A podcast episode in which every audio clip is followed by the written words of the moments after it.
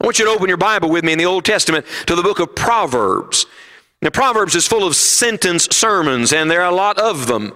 Let me show you one of those sentence sermons in Proverbs chapter number 17. Here's the first time we find the little expression. I want you to mark it in your Bible, then I'll take you to the other place in the Bible where you find the other three occasions. In Proverbs 17 and verse 27, the Bible says, He that hath knowledge spareth his words. Stop, lift your head, and look at me. It means when you know a lot of good things, you don't have to talk all the time.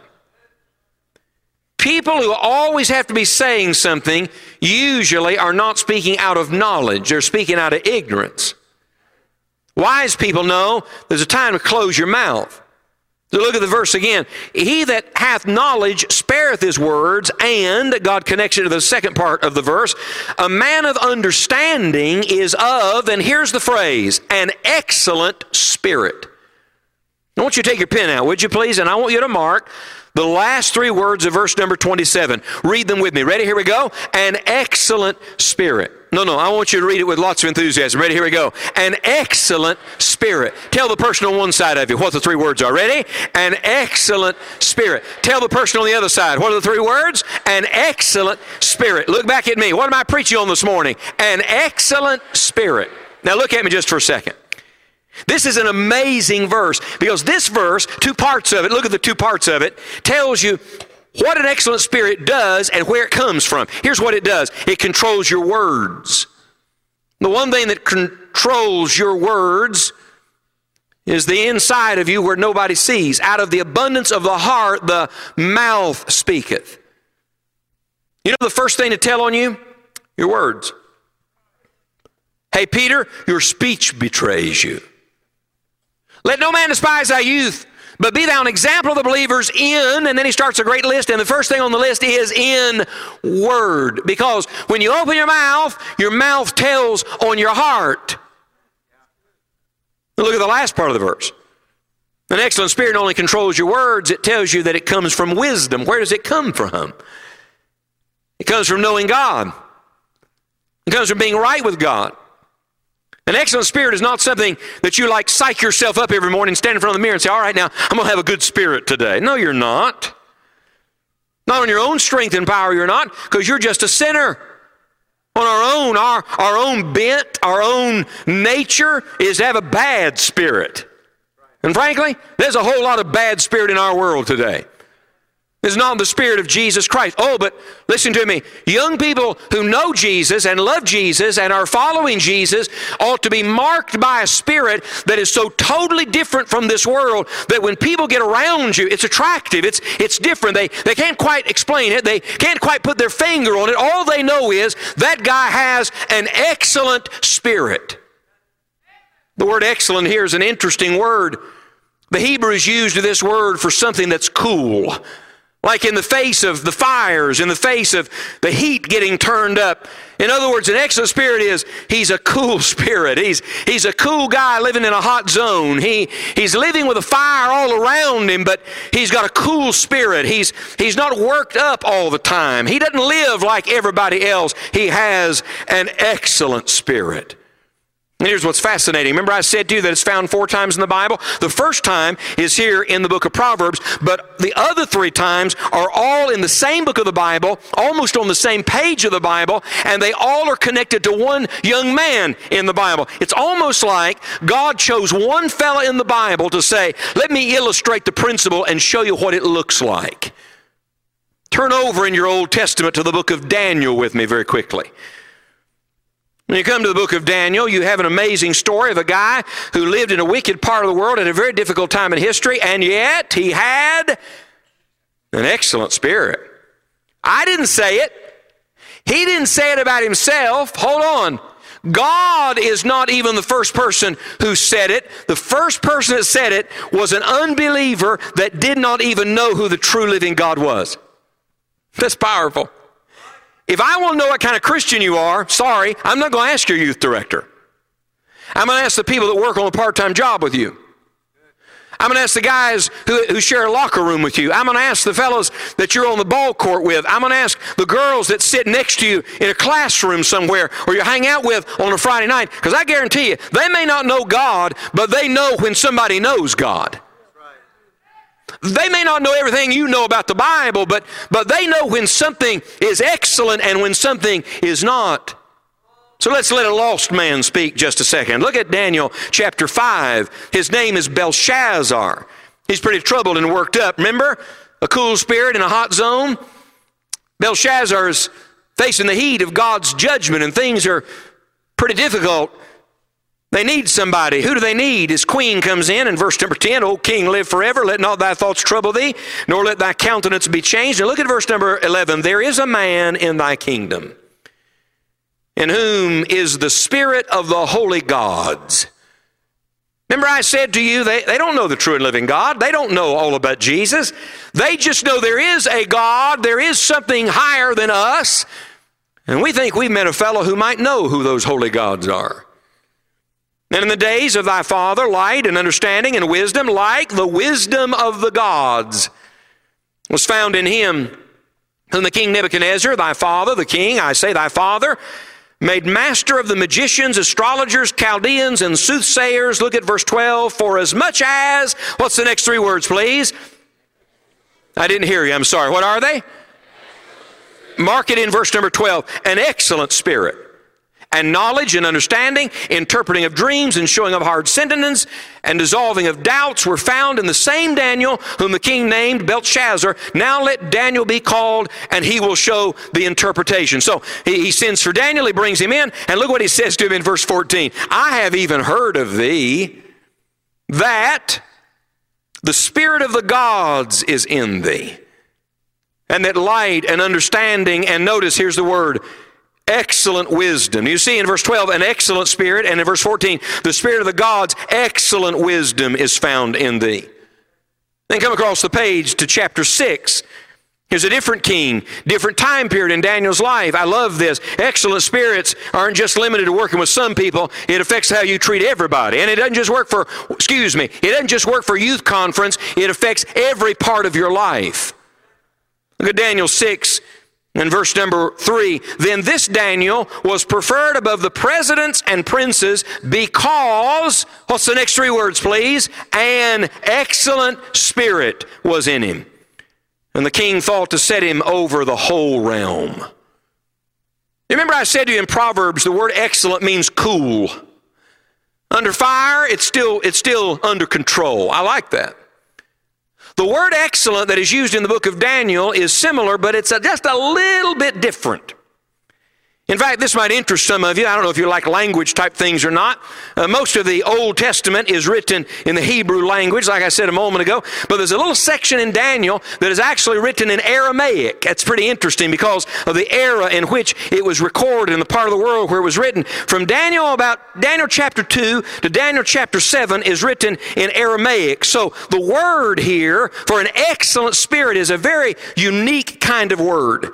In fact, I'd like you to write it down. Somewhere on your paper, I want you to write down the word excellent, and next to it, put a little equal sign, and I want you to write this word preeminent or dominant. In other words, it's like the main thing. It's the thing that stands out above everything else. It is dominant. It is preeminent. If you said to me, What made Daniel different? I would say this to you He had an excellent spirit.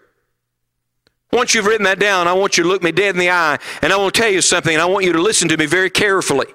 The thing that makes you different is not your body, it's your spirit.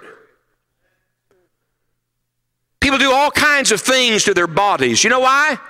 They put all kinds of things on their bodies. Do you know why? Because they're trying to be unique, to be special, to be different, to stand out, or to blend in. Either way. In other words, the idea is I'm going to start on the outside. God says the greatest thing about you is not what's on you, it's what's in you. It's, it's not your body, it is your spirit.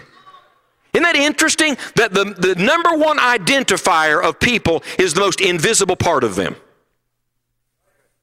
Not the way you look, The most unique thing about you is not how much you know, how much is in your brain. Daniel was one smart dude. I mean, he's the premier of the nation. You saw the list a minute ago. He's got knowledge and dreams and all these things. But the number one thing on the list was his excellent spirit. Why? It was the thing that stood out above everything else. Let me ask you a personal question. The people that know you best, what would they say is different about you? Because I'm sorry, but if it's just what you put on your body, I want you to know that's pretty shallow. It better go deeper than that. If it's just how much Bible you know, how long you've been in church, how many of these meetings you've listened to, and any messages like mine you've endured, if that's it, I want you to know you missed it. No, when God does a work in a young person's life, He goes way down deep. Because the deepest part of you is not your body, not even your soul. The deepest part of you is your spirit. It's your inner man. And by the way, what is on the inside eventually always comes out.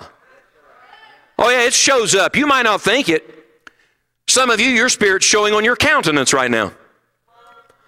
I love the straight preaching you've heard this week. I caught the end of the message a moment ago. Powerful. Stirred my own heart. But listen to me, please. It is possible to check all the right boxes publicly, but still not have an excellent spirit. Uh, it is possible to walk the line. Everybody says, now that's a good Christian. let's let God say whether you're a good Christian or not, because God knows you better than you know you.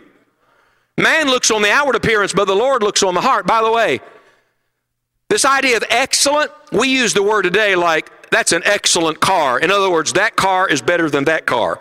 That's an excellent ball player. That ball player is better than that ball player. Here's what's really interesting about the word the word is not a word of comparison between us, it's about what stands out in your life. Watch this. It's not enough that you excel somebody else in the youth group because they're not the standard. Jesus is the standard. It is not enough that you're a little better than you used to be or a little different from what somebody else is. No, no. The thing is this is the dominant thing in your life the fact that the Spirit of God so controls you that you have an excellent spirit. So they look at Daniel. I don't know what he looked like. Scripture doesn't even tell us what he looked like. You know why? Because that's never God's emphasis. God's emphasis is not on what you do or what you look like, it's on who you are. It is not on the temporal, it's on the eternal. It's not on the earthly side, it's on the heavenly side. It's not the physical, it's the spiritual. Look, please, an excellent spirit is not your manward life, it is your Godward life, and it just shows up with your relationships with people. I want all the young men to listen to me right now. The strongest part of your life, I'm sorry, is not your physical strength. I don't care how much you bench. I don't care how high you can jump or how fast you run, how good a ball player you are. The strongest strength is always the strength of spirit because that is the strength that age cannot rob you of. G. Campbell Morgan said the greatest strength is not the strength of the battlefield, it is the strength to say no. And some of you who are fighters have not learned to fight your own lust. Some of you who look like the man on campus have not learned yet that the greatest strength you have is the strength of your spirit. Ladies, the greatest beauty is not beauty that you put on, beauty that you convey to others. No, no. The greatest, most attractive beauty is the beauty of spirit. It is the beauty that the world cannot give you and time cannot take it away. It is an excellent spirit. So, very quickly, while your Bible's open to Daniel, let me show you some dimensions of this excellent spirit. Remember, I said it was dominant, it was preeminent, it was big, it was the greatest part of his life? Well, let me show you the dimensions. Everybody, look at verse 12, first of all. Here's the length of an excellent spirit. Notice how far it reaches. Verse 12, chapter 5 For as much as an excellent spirit, and knowledge and understanding, interpreting of dreams, showing of hard sentences, dissolving of doubts were found in the same Daniel, whom the king named Belshazzar. Now let Daniel be called, and he will show the interpretation. Let me show you how far the excellent spirit reaches, the length of the excellent spirit. It is the first thing that people recognize about you. They used to say to me years ago, there's certain things people observe about people first. One thing is your shoes. How many of you notice people's shoes when you meet them? I don't know why that is, but we have this tendency, we, we look down, we observe people's shoes. You may observe someone's hands. Do they, do they bite their fingernails? Are their hands filthy dirty? There are certain things that people observe instantly. But may I say to you, the first thing that people really observe and they size up about you, whether they realize they're doing it or not, is your spirit. And I love the order. Look at the verse. There's a long list here of things about Daniel's life, but it is the first thing on the list. And I love this. It impacts even pagan people. Even people that did not know God knew there was something like God in this man when Jesus came to earth. What made him different? Now, he's the God man, he's the unique Son of God. What made him different to the common man? Common people heard him gladly. They said, Never man spake like this man. They said, We never saw it on this fashion. They said, We never met anybody like this before. Would you like to know what it was? John chapter 1, verse number 14 says, When Jesus came, he came full of grace and truth. Look, please. He had the truth, he was the truth, but he brought it with grace. It was his spirit that set him apart. It was the Spirit of God in fullness on his life that made him so different. And I want you to listen to me right now, young people. You can go home and say, I love Jesus, but your spirit will speak more about it than your words do. I'd recommend you go home and let people know the decisions you've made at youth conference this week. But I want you to know that your spirit will reach farther and stay longer than your words do. Come to the second occasion. Look at verse 14. I've heard of thee. I wonder about the people who've heard of us. What do they know about us? I've heard of thee. That the spirit of the gods, and then he connects it at the end of verse 14 to excellent wisdom, this spirit of excellent wisdom is found in thee. Would you write this down? Verse 12 showed us the length of the excellent spirit, but verse 14 shows us the height and the depth of it. Look at the verse. Verse number 14, here's the height of it the spirit of the gods. In other words, it's so different, it lifts your thoughts to the divine, above this ugly world and beyond present circumstances. I'm going to tell you, we live in an angry world. No, let me just talk to you a second. We live in a mean world. There's a lot of meanness in church youth groups. And I want you to know if you're going to be like Jesus and you're going to have an excellent spirit, that's got to go. It's ugly. It's mean. It's unkind. It's angry. You know the author of all that is? Satan. Comes straight out of the pits of hell. It's not of God. The fruit of the Spirit is love, joy, peace, long suffering, gentleness, goodness, faith, meekness, temperance. Hey, you get that spirit in you, you'll have a different spirit. It lifts you above this world. You think different, you feel different, you treat people different, you speak differently. This is the height of the excellent spirit. Look, if you then be risen with Christ, seek those things which are above, where Christ sitteth on the right hand of God. But notice at the end of verse 14, here's the depth of the excellent spirit. The Bible says it is connected to light and understanding and excellent wisdom. Oh, I love this. The height lifts you to heaven. Look, does your spirit make anybody think of God? But the depth, look at it, is rooted in wisdom. You don't get the product without the process. Everybody, look up here. See this book? This is not just something I'm preaching from today. No, no. This is God's wisdom. We started in Proverbs. You know what Proverbs is? God's wisdom book. But it's all God's wisdom book. You will never have the spirit you ought to have until the Word of God is in you every day. The Word of God's like water. It cleans your system out. It, it flushes all the junk out. It makes you think different and feel different and be different. Look, you get the Word in you, you get the Spirit in you. I was thinking earlier today about that passage in James where the Bible talks about the wisdom that is from above. And, and, I connected it to this verse. Look, here's the height and the depth. It is, it's from above, but it comes down here where we live when we let God's wisdom work in us. It's first pure and peaceable, easy to be entreated, all those good fruits. There's no partiality. You want to get rid of prejudice? I'm going to tell you how to get rid of prejudice. You ready? There's nothing more equal than the Word of God. You get God's wisdom in people, they start treating one another like God wants. You know why that is? Because that's just God's wisdom. So, number one, in verse 12, you got the length of it. In verse 14, you got the height and the depth of it. Now, let me show you one more. Come across again to chapter 6 and verse 3. Here's the breadth of it. Let me show you the door. It swings open wide. Here's the breadth of an excellent spirit. Then this Daniel was preferred above the presidents and princes because an excellent spirit was in him. And the king thought to set him over the whole realm. That's pretty amazing.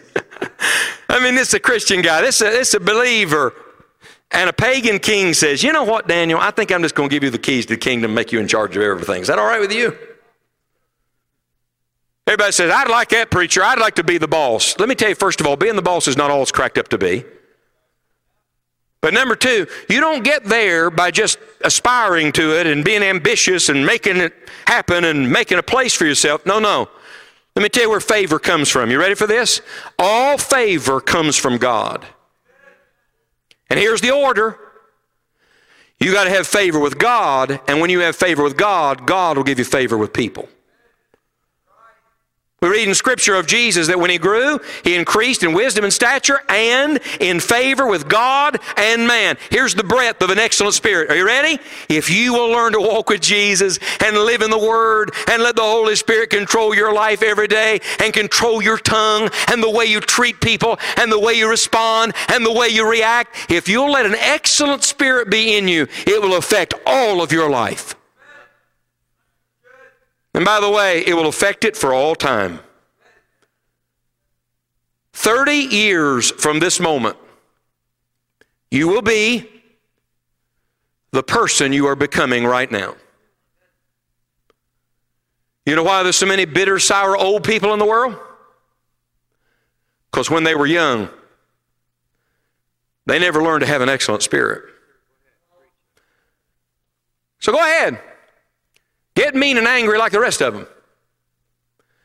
Become cynical and critical and sour and hate life like Solomon did at the end. But I'm going to tell you, God has made another way. God has made a way that in difficult days, in an angry world, in a godless generation, in a troubled nation, you, young man, you, young lady, can have an excellent spirit. And God knows we need some youth groups with an excellent spirit again. It's not just about the do's and the don'ts, it's about the be. Be what you ought to be, and you'll do what you ought to do. Learn to be a person with an excellent spirit.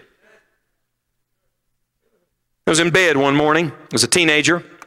All teenagers are in bed as long as possible. How many of you are tired? Yeah. These weeks wear you out, don't they? It's all right. You'll go home Saturday. You'll sleep it off. You'll be all right. Friday, Saturday, whenever. You'll, you'll sleep it off. You'll be all right.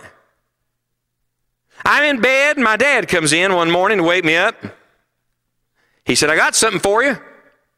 I thought he had money or something really good, you know.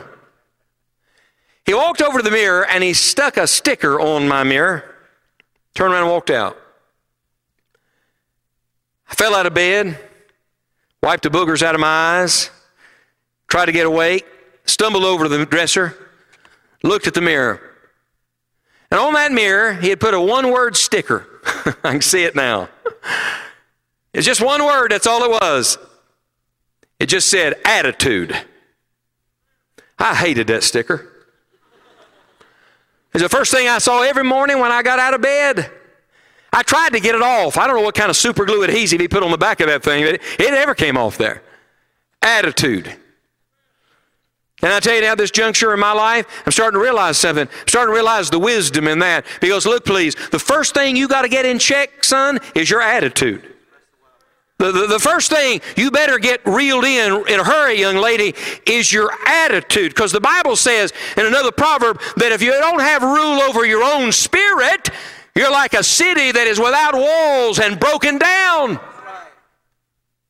And I want you to know if you don't learn what it means now to have an excellent spirit, it's very doubtful if later in life you'll figure it out. This is your moment, and you will never have it again. And we've dealt with lots of negatives. And we're dealing with all these strongholds and the things that need to be rooted out. But I'm on the other side right now, on the positive side. What needs to go in? See, the Christian life is not just about what you take out of it, it's about what you put into it.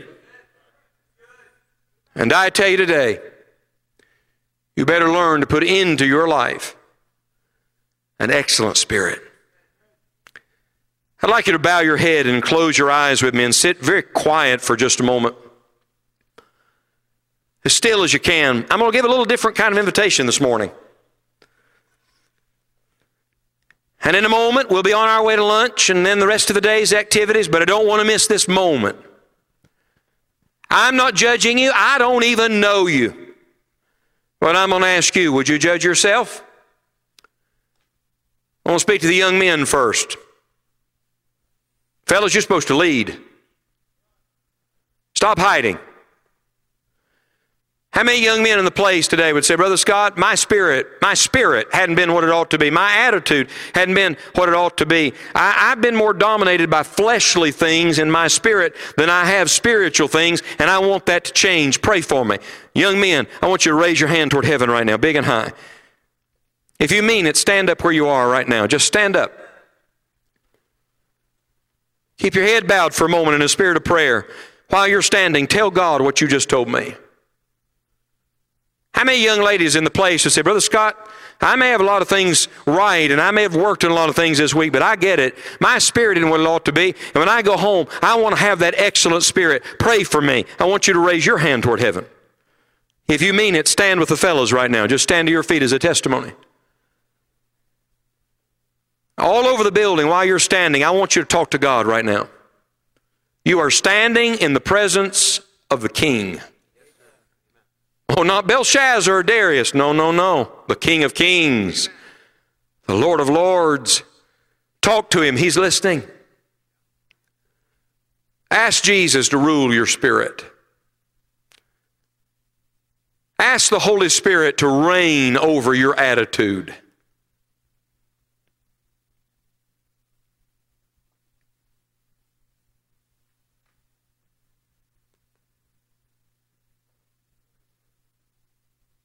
Would you look at me, please? I didn't say amen because we're not done praying. I don't want this to be silly, funny, or goofy. If you're going to be, I'd rather you sit down and not do it. I'm going to ask every young man that's standing in a moment to find another young man and every young lady to find another young lady. Now, if the two of you want to kneel together, you can kneel. If you want to sit down together, you can sit down. If you want to stand together and pray, you can stand together and pray. But I'm going to ask everybody in the place today to find you a prayer partner. Look, even Daniel down there in Babylon needed some young men like the Hananiahs, Mishaels, and Azariahs to encourage him. I'm going to ask you to find one other person and say to them, I want an excellent spirit. I mean, say it with your own mouth. I want an excellent spirit. And then I want the two of you to pray together. I want one of you to open the prayer and one of you close the prayer. And you know what we're going to pray for? One thing. We're going to pray that God will help every one of us go home with a different spirit. And let one thing characterize our life an excellent spirit.